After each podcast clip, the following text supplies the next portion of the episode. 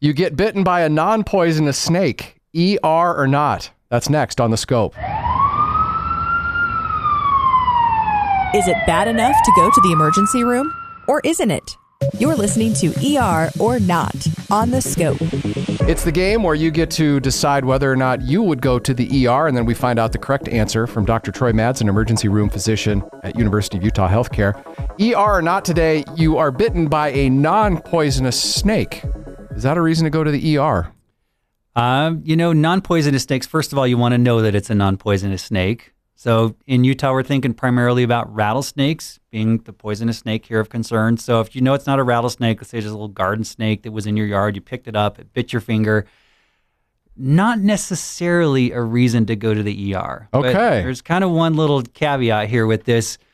With any bite, and we always think about it with snake bites, you have to think about tetanus. Something we think about with any laceration, anything like that. So if you can tell yourself, okay, I know I had a tetanus booster. It's been within the last 10 years. I'm covered there.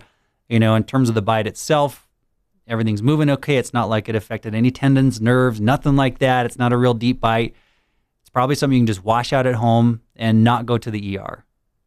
What about infection? Is that a, a worry in a snake bite as well? I know it's a worry for a lot of other bites. It is for a lot of other bites. And again, certainly infection is something you think about with snake bites. But if someone comes to the ER, they've got a couple little fang marks on their finger from a snake bite, and it looks clean. It's not a like a real dirty wound where they were working in the garden and then their hands are real dirty and then the snake bite pushed a bunch of dirt into their finger.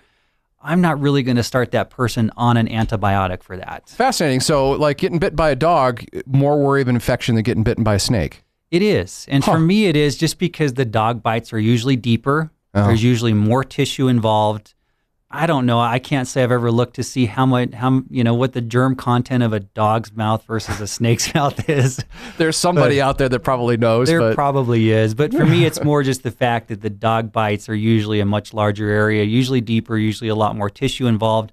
That's why with dog bites, Okay. I'm usually thinking more starting some antibiotics to prevent an infection. Where with snake bites, typically not such a concern, but something you have to watch out for to make sure nothing develops. All right. So, a non poisonous snake bite, no need to go to the ER as long as you're positive that you've had that tetanus booster within the past 10 years. Exactly. Wash it out and just watch it at that yeah, point. Wash it out. You can use some antibiotic ointment on it.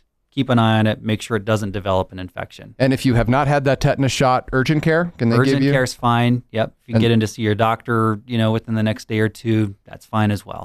If you like what you heard, be sure to get our latest content. Sign up for weekly content updates at thescoperadio.com. This is The Scope, powered by University of Utah Health Sciences.